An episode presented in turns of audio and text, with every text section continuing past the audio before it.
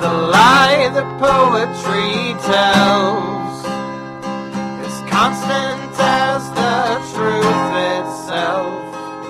Without the lies and the false beliefs, where would we be? Where would we be? Welcome to the State of the Theory podcast. I'm Hannah, And I'm Anindya. and we are your theory doctors.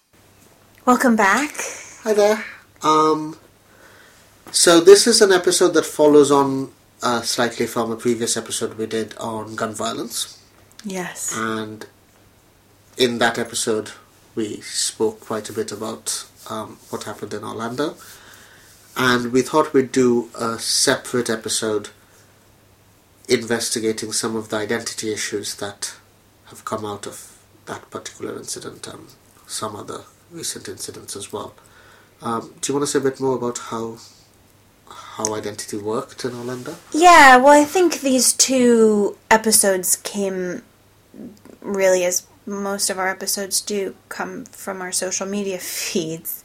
Um, yours has been very much around gun violence, and, and mine has been very much about um, LGBT rights, safe spaces, um, and the relationship between um, the LGBT mainstream LGBT movements of the last few decades and um, discourses around race, Yeah. um, particularly because so many of the victims of this shooting were um, from the Latino community, Yes. gay Latinos. And I think one of the things we both noticed was how the liberal left, mainstream liberal left, um, failed to negotiate in any kind of meaningful, satisfactory ways the various identity categories in the story. So you have a, a gay nightclub predominantly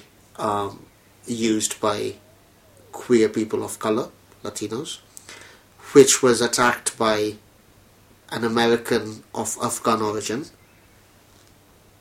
You know, there, are lots of stories about his own sexuality, which is a, a slightly separate topic. But you have homosexuality, Latino identity, and Islam. And you have the, the sort of unedifying spectacle of the liberal white left trying to negotiate this minefield of identity categories uh, and not really managing to do so. Uh, to the point where, on one extreme, I guess, you have uh, in Britain, you have uh, a, a video that went viral fairly quickly, which is the uh, British political commentator Owen Jones, who was being interviewed on Sky News. And he walked out of the interview after failing to convince the interviewers that the attack in Orlando was a specifically homophobic attack.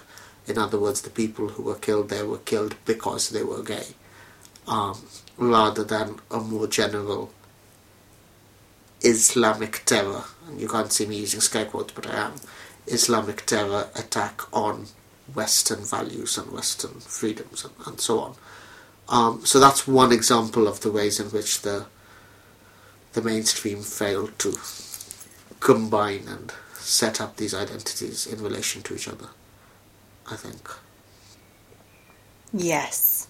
As well, you have the left's, um, and I and I certainly think that um, you know Owen Jones has been involved in in campaigns um, about um, you know the problem of Islamophobia, and he's you know he's he's been um, you know pro migration and Yes. You know anti-racism and um, there has been a lack of ability to deal with this the kind of you know the specter or the you know the haunting of of Islam Yeah. you know in in a kind of Western uh, mythical sense, the kind of Orientalist sense. Yeah, it, it- also reminded both of us of the sort of liberal whitewashing of Black Lives Matter into All Lives Matter. Yes, and interestingly, um, just you know, anecdotally and speaking very briefly about Muhammad Ali Yes. and the the articles and arguments that have been made about how the mainstream media and, and politicians have um, have denied Muhammad Ali his black Yeah. Identity. On that note, if you haven't already, uh, go and look up Always Already, and they've they've got a new podcast episode on the politics of transcending race. So the idea that the the way Ali is used as a transcendental figure, a figure who transcends race, is actually a process of making him safe and sanitized for a white audience Yes. and denying his blackness. So that's a very good episode, which you should. You should We'll link listen to it. yes. It's we've retweeted it, but we'll link to it Yeah. again. Um, and you have something similar going on here, I think, which is in order to make an alternative identity appropriate and safe and secure for a straight white male audience, you take away their specificity and impart on them some kind of abstract universal humanism which is actually complicit in their own marginalization. So the the the um, Western democratic freedom way of life that Sky News is claiming is being under attack is a homophobic power, is complicit in the marginalization of queer lives. Um, the All Lives Matter movement uh, is co-opting black resentment in the support of a white mainstream that is complicit in racism. Yes, and a ver- yeah, and it's very very similar. Um, refusing to call the Orlando shooting a hate crime, Yes. for example, and calling it a terrorist attack instead. Yeah. Um, while failing to deal effectively with the idea that it might be both. Yeah. Um, And partly because I think the the discourses of hate crimes and the discourse of terrorist attacks have been mutually exclusive to a certain extent. Um, although the relationship between them has become quite tense in recent years, I think. Um, but if you if you call this a hate crime perpetrated by, you know, a Muslim extremist, many Muslims are subject to hate crimes by white terrorists, white mm-hmm. supremacist terrorists, and the left has not effectively managed to deal with the fact that people commit violent acts.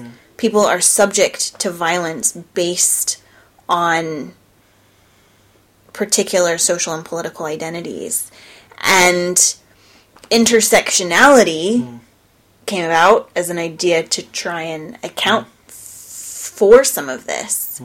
But in terms of actually allowing us to challenge conservative, um, you know, umbrella arguments that are quite ambiguous and nebulous and get mobilized for, you know, what I would call, you know, devious purposes. Um, we haven't been able to effectively use identity politics to challenge narratives about why this violence happened. Yeah. and calling it a hate crime mm. as the you know m- many conservative commentators have refused to do in a sense isn't enough. Mm. We have to do it. Mm. But it doesn't it doesn't do enough. Like i don't think it's Yeah, and I mean, if you take identity politics and the discourse of identity politics to its logical conclusion, then there is nothing I can do as a straight man in response to Orlando. You know, I whatever I do, I'm going to end up appropriating queer voices. yes silencing them somehow or misrepresenting Yes. them or and there's an element there's there's almost a, a um, an embodied and kind of affective and phenomenological mm. Mm. element to this argument which is that if you don't if you don't have the lived experience of mm. being in the body of the a member of the group that we're talking about mm. you therefore cannot speak mm. not even for but about mm. what has happened. And that's a logical end point. I mean it's it's not very often that i think i come up against that kind of argument um, you know in my own sort of hmm. de- debates and, hmm. and discussions and hmm. conversations with people. Um, but it is this that stay in your lane politics taken to the extreme. And i have seen it. You know you see it on co- in comment sections. You see it in um, particularly on on radical and, and very progressive kind of forums and blogs and um, particularly when talking about safe spaces and who's allowed into safe spaces and who's allowed to kind of um, access you know various either cultural practices or um, objects or traditions or um, places you know. And and if you are a person with with with a, a privilege you know whatever that might hmm. be mm-hmm. or privileges that work together as the case may be. Um, at this end point why hmm. beyond the argument of, of human decency why hmm. should you care? If there's no way that i can understand or empathize then why should i care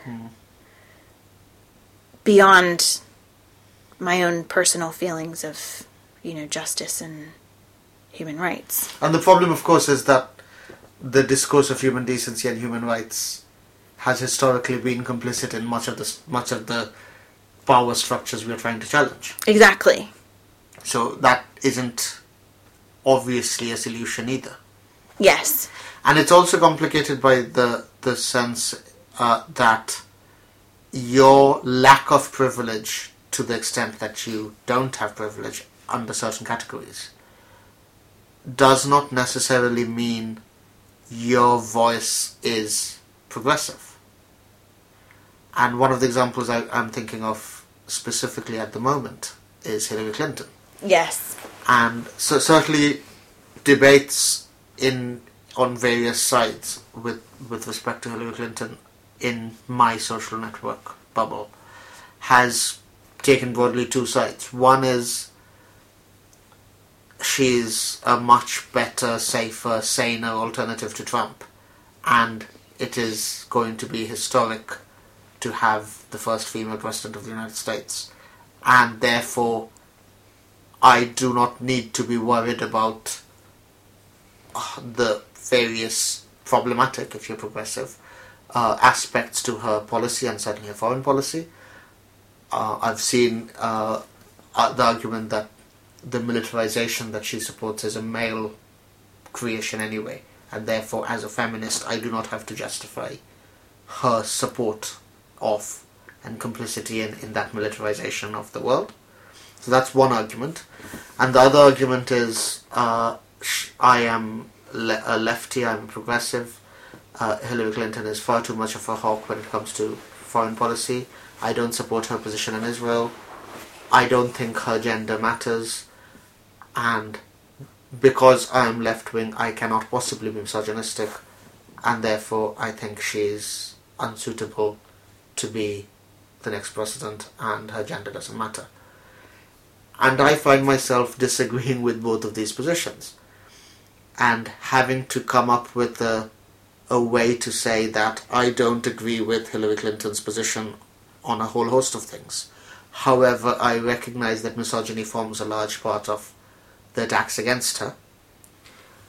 Also, I agree that having a woman being president of the United States would be a historic thing, but that doesn't necessarily mean that Hillary Clinton, as a president, would be the best person for advancing women's rights.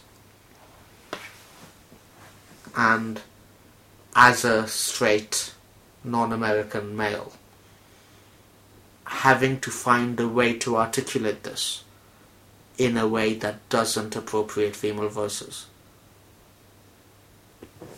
is and and trying to find a, a way a vocabulary that allows me to do that is not something that is immediately obvious in the discourse of identity politics.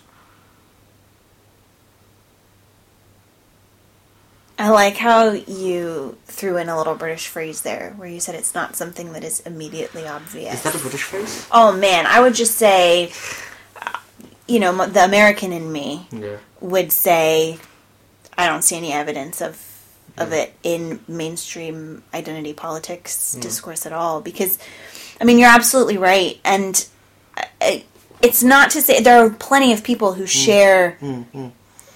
the the views on Hillary mm. Clinton that you have outlined. I'm one of them, and many many people have shared those exact same views.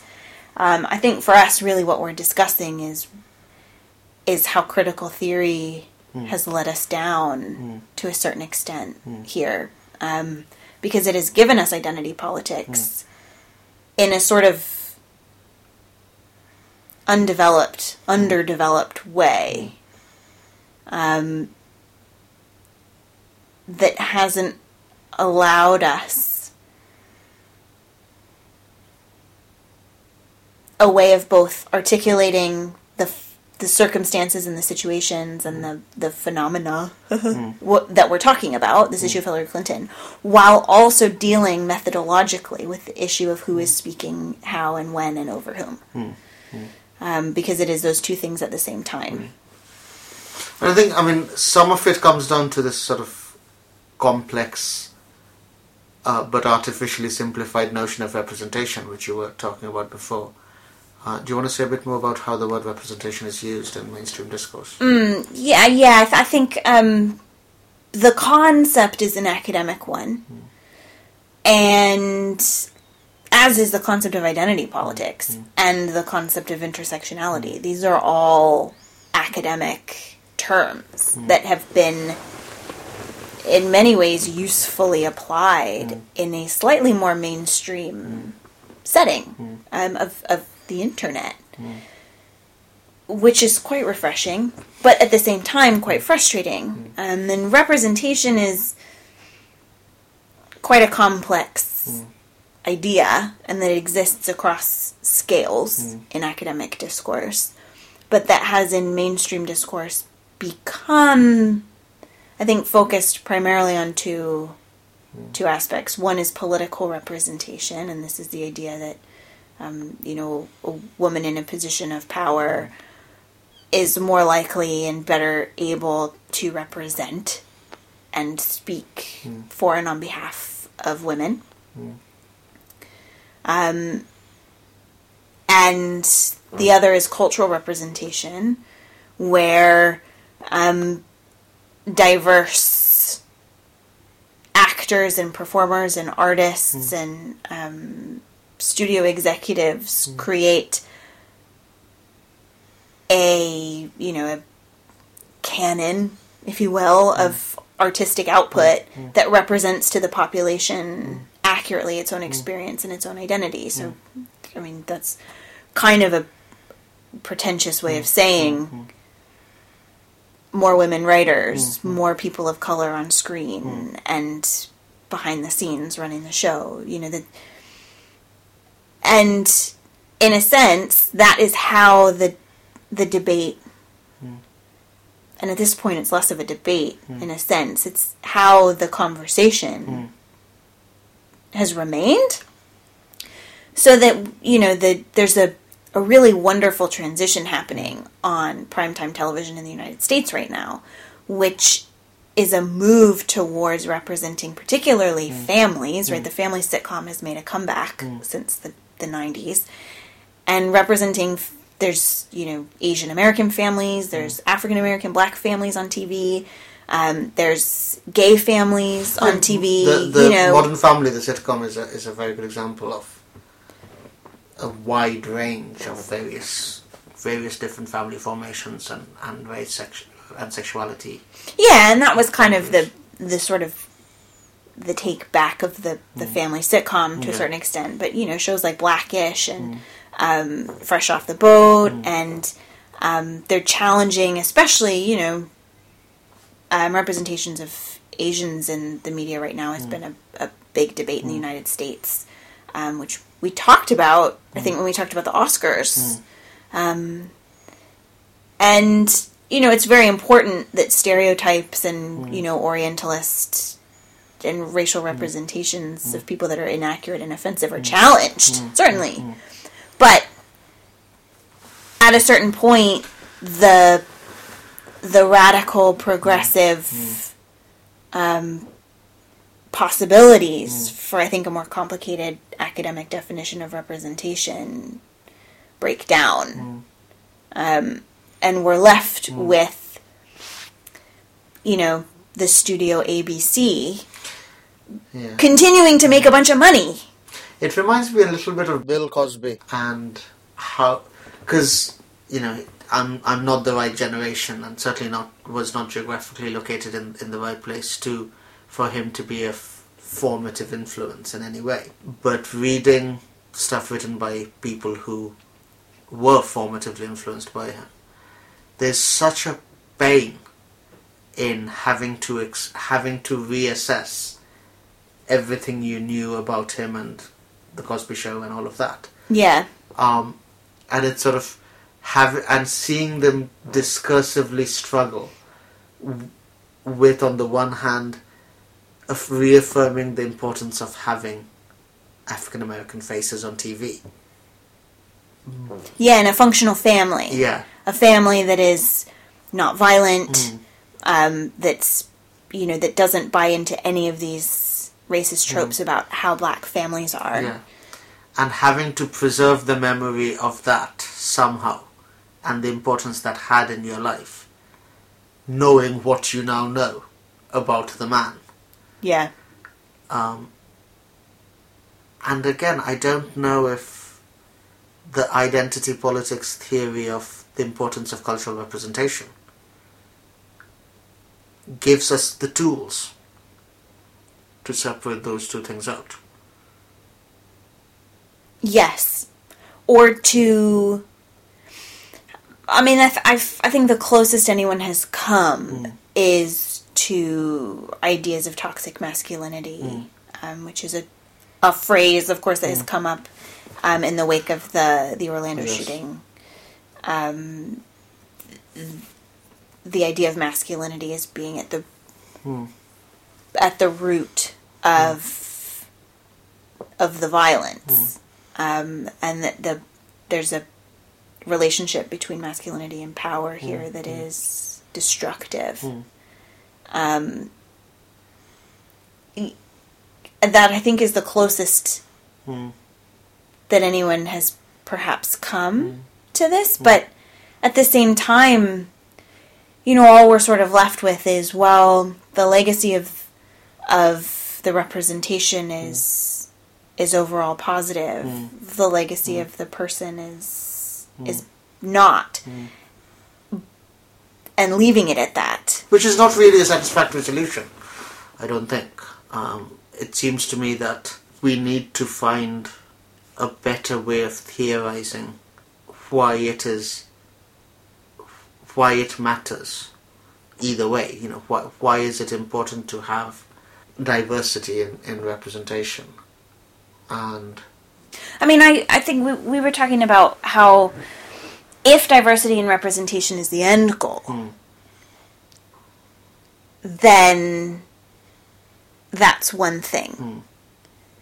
And the Cosby Show, for a period of time, helped Mm.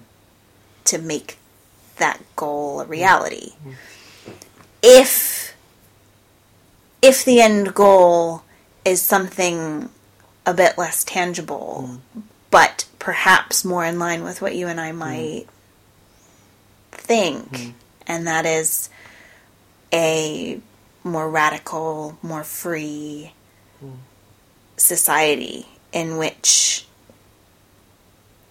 people are granted dignity and humanity in a way that they are not currently, then representation in in media is a step. It is not the end goal. But the way, and I think for us, the frustration with the way that kind of identity politics has been made a, a bit more mainstream is it presents representation in media as being the ultimate goal, the end goal here. and and political representation as well. Yes. you know the, so where identity politics falls short is if you are claiming that the end goal is to have more people of color and more women in positions of power once you have achieved that and the individual people of color and the individual women do not end up improving the conditions of lives of people of color and women. And I, I keep saying using those categories as if they're mutually exclusive, and of course they're not. But you know, whatever the form, the particular form of other that you're thinking, you know, racially, gendered, or sexuality, putting pe- It's hard to even think about them think of the- because because of the way that the debates Yes. are so often Yes. framed. It's hard for us to even use language Hmm. that reflects what we actually are talking about. Yes. And when you've put representatives from these categories into positions of power, and it turns out lives of people have not im- improved, identity politics sort of has nowhere else to go. Because you have no more sophisticated a plan for change than that. It doesn't give you a blueprint of to go anywhere further, to go anywhere different. And in fact, I think it it has the potential even to more insidiously mm. Reproduce um, kind of hegemonic white supremacist patriarchal mm-hmm. values mm-hmm. by highlighting the fundamental, you know, embodied, experienced differences mm-hmm. between these representatives and the groups that they are supposed to represent. You know, and in an in an ideal world, you know, every single every single identity will be represented in some some mm. way, right? That mm. that's a mm. that's an unachievable reality, of course. Um, not least because identities change. um, but the the idea, the stay in your lane politics, then means that the needs and the the requirements of each kind of group hmm. are fundamentally different Yeah. and therefore incompatible hmm. and therefore unequal. Hmm. It retains inequality. Yeah. And if, you know, th- therefore representation is not the solution or Well, insofar as we have a solution, and certainly I have a solution, and of course I don't. But what? You don't? I don't. Surprise, surprise. You know, every week we solve everything on this week anyway. We never solve racism. No. But it seems to me that what we are grappling towards is a is trying to find a way of updating and making more relevant a by now old fashioned concept of solidarity. And a sense that these identity categories might occupy different lanes and their embodied experience might be different but I do not, I should not need to have experienced gay life or female life in order for me to support queer communities and women. And to value and those to lives. value those lives and to struggle alongside them in their fight against misogyny and homophobia. That that level of solidarity, it seems to me, can be achieved through almost a certain kind of sort of imagination, empathy that that I as someone who has experienced racism but hasn't experienced homophobia or misogyny the differences aren't insurmountable the differences aren't so huge that I can't possibly imagine what it must be like and therefore march in solidarity. It's interesting because I feel like the parts of the gay rights movement hmm. historically have embraced this kind of idea. Hmm. Um, specifically, I mean, the, the term ally, hmm. right, has, has grown out of this idea um, that LGBT individuals and communities need and welcome allies. Um, and and women often, you know, say feminists often talk about the role that men have played in important kind of mm. achievements and, mm. and groundbreaking moments for women's rights. Mm. So it's it's not that this isn't there. It's certainly there in practice. Um, and it's certainly it's certainly there when we talk about the kind of day-to-day activities of organization and um, and mobilization. But I, I, I mean, I wonder. It was it was my one of my first kind of um, moments where I was really thinking critically about this recently. Was reading a a blog post um, about women only spaces, specifically queer women only spaces. Um, and it was in kind of in response to and, and tangentially related to some of the bathroom laws that were coming up. And um, and it the author was arguing that um,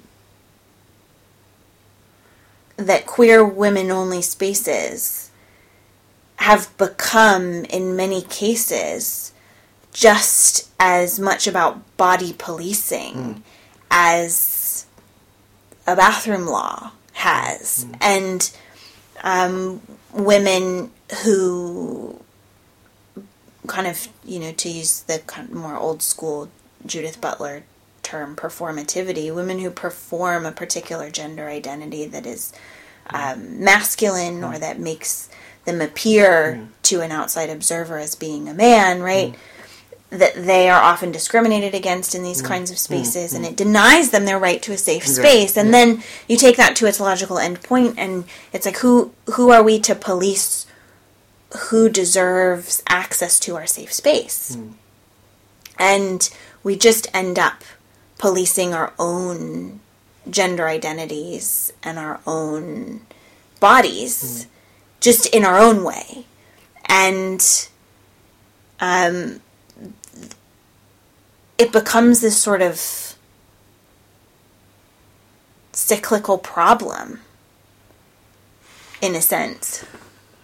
Yes, but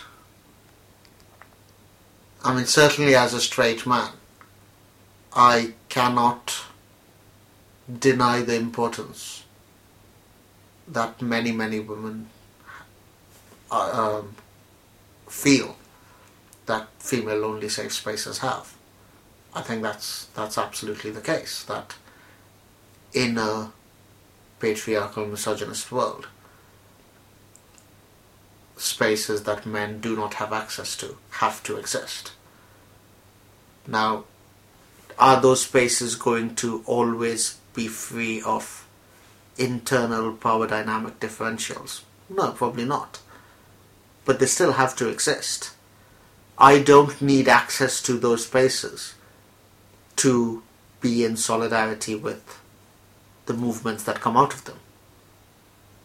As a man, I don't need access to those spaces to say, you know, if you have Reclaiming the Streets march, I will go with you if you want me to. Because I guess the problem with solidarity is not is what happens when the various groups in solidarity are differentially placed in privileged terms. So, and and benefit from those differences. So i can i can declare as much as i want my support for feminist movements.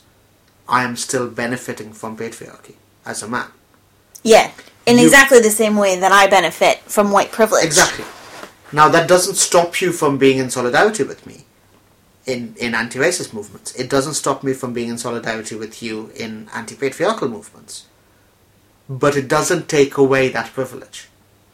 And try, trying to find a way of being the kind of ally that is able to exist in solidarity while acknowledging your privilege and perhaps even using your privilege in a way that benefits the movement. You know, privilege allows you things, allows you to do things, Yeah. allows you to occupy spaces in different ways. And if you can use that privilege in support of the movement, then that's brilliant. But to do that without, you know, using that privilege to silence the various movement you're supporting.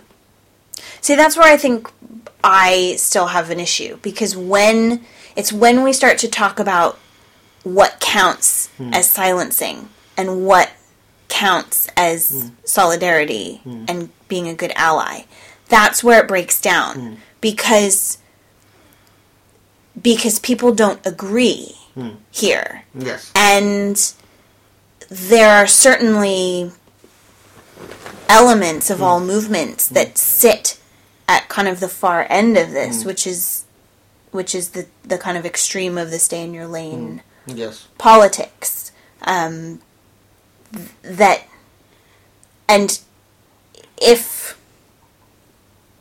if there isn't agreement about how solidarity should work, how it should happen, then in a sense it it becomes very difficult to do and to practice and Yes. to talk about. And I mean, solidarity relies on interpersonal relationships. Mm. It relies on, on social relationships between two people or more. Mm. And in that way, it's a negotiation. Mm. And it's it gets quite you know it gets quite complicated. And when it gets that complicated like i said you know i do care hmm. obviously but you know to play devil's advocate here why should hmm. i care? Hmm. If there's a, a contingent Yeah. of activists um, you know say a group of women of color for example of whom i share a, a gender identity perhaps but not a race identity. In a sense, identity politics doesn't give me a reason No, to doesn't. care. It doesn't. And solidarity even doesn't necessarily give me a reason to care hmm. beyond the fact that I do care. But I know a lot of people who don't, hmm. right? A, lo- a lot of people have used this discourse hmm. to say, that's why I don't need to care. Yeah. I, I don't care. Eh, I mean, at its at its logical extreme, or you know, take it to its furthest extreme. Identity politics allows the privileged to remain secure in their privilege Yes. because the responsibility to care and think and speak out is taken away from you. You don't you don't have to worry because you can always say that's not my issue, that's not my fight. Yeah, and even the and even kind of the I can share as many articles hmm. as I want on Facebook about you know Black Lives Matter or um, LGBT rights. I can share as many articles hmm. written by activists and intellectuals as hmm. I want. I still have my privilege, and I've given I've given space to queer voices, for example. and it is, you know, if that's the end point, then I've done my bit. Yeah. You and know, I've feel happy and secure that you're a good person and you've done done your bit. yeah, and at least I'm not quite as racist as Those other people. some other racists, Yeah. you know, and it and it just for me it's not enough. Hmm. But then at the same time, even though it's not enough, if a group of activists doesn't want me involved or Hmm. you know speaking, mm-hmm. at the same time I feel obligated to not Hmm. to respect their definitions of mm-hmm. solidarity and allyship. Mm-hmm. Is that the term? Allyship You can run with it. allyness. and it's, you know, on a day to day basis, I benefit from my privilege. Men look at me weird when I use words with three syllables or more. Mm. Sometimes, you know, it's it. It is what it is, but I find the discourse, particularly online, the kind of pseudo mainstream discourse of mm. Mm. identity politics, limiting. Um, and I want to I want to be able to do to to feel like more is happening that we are more radical and I mean, we need to we need to come up with a with a somehow a more satisfactory way to explain, describe all the various forms of marginalization that we don't have a word to. You know, anybody who isn't straight white male has experienced and cis we can throw cis in there too and and you know ruling class. Because we haven't really mentioned class in any of this. Uh, but class privilege is just Huge. as real if not more real than everything else. Um, and for all the understandable reasons in terms of fluidity of identity and changeability and the importance of embodied experience and all of that, there is no satisfactory overarching theory that gives us strategies for collective action.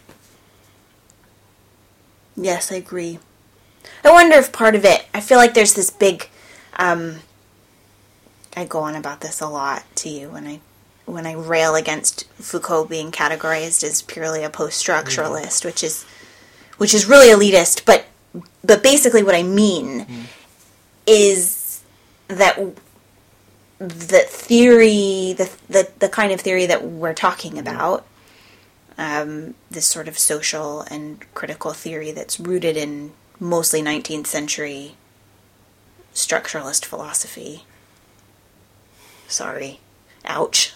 Um, that it it draws this, or we draw these distinctions mm. between between scales. Mm. So we are unable to link up effectively mm. the relationship between structure and the individual.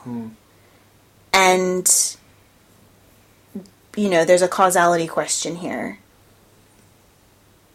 And more generally, a sort of chicken and egg issue here.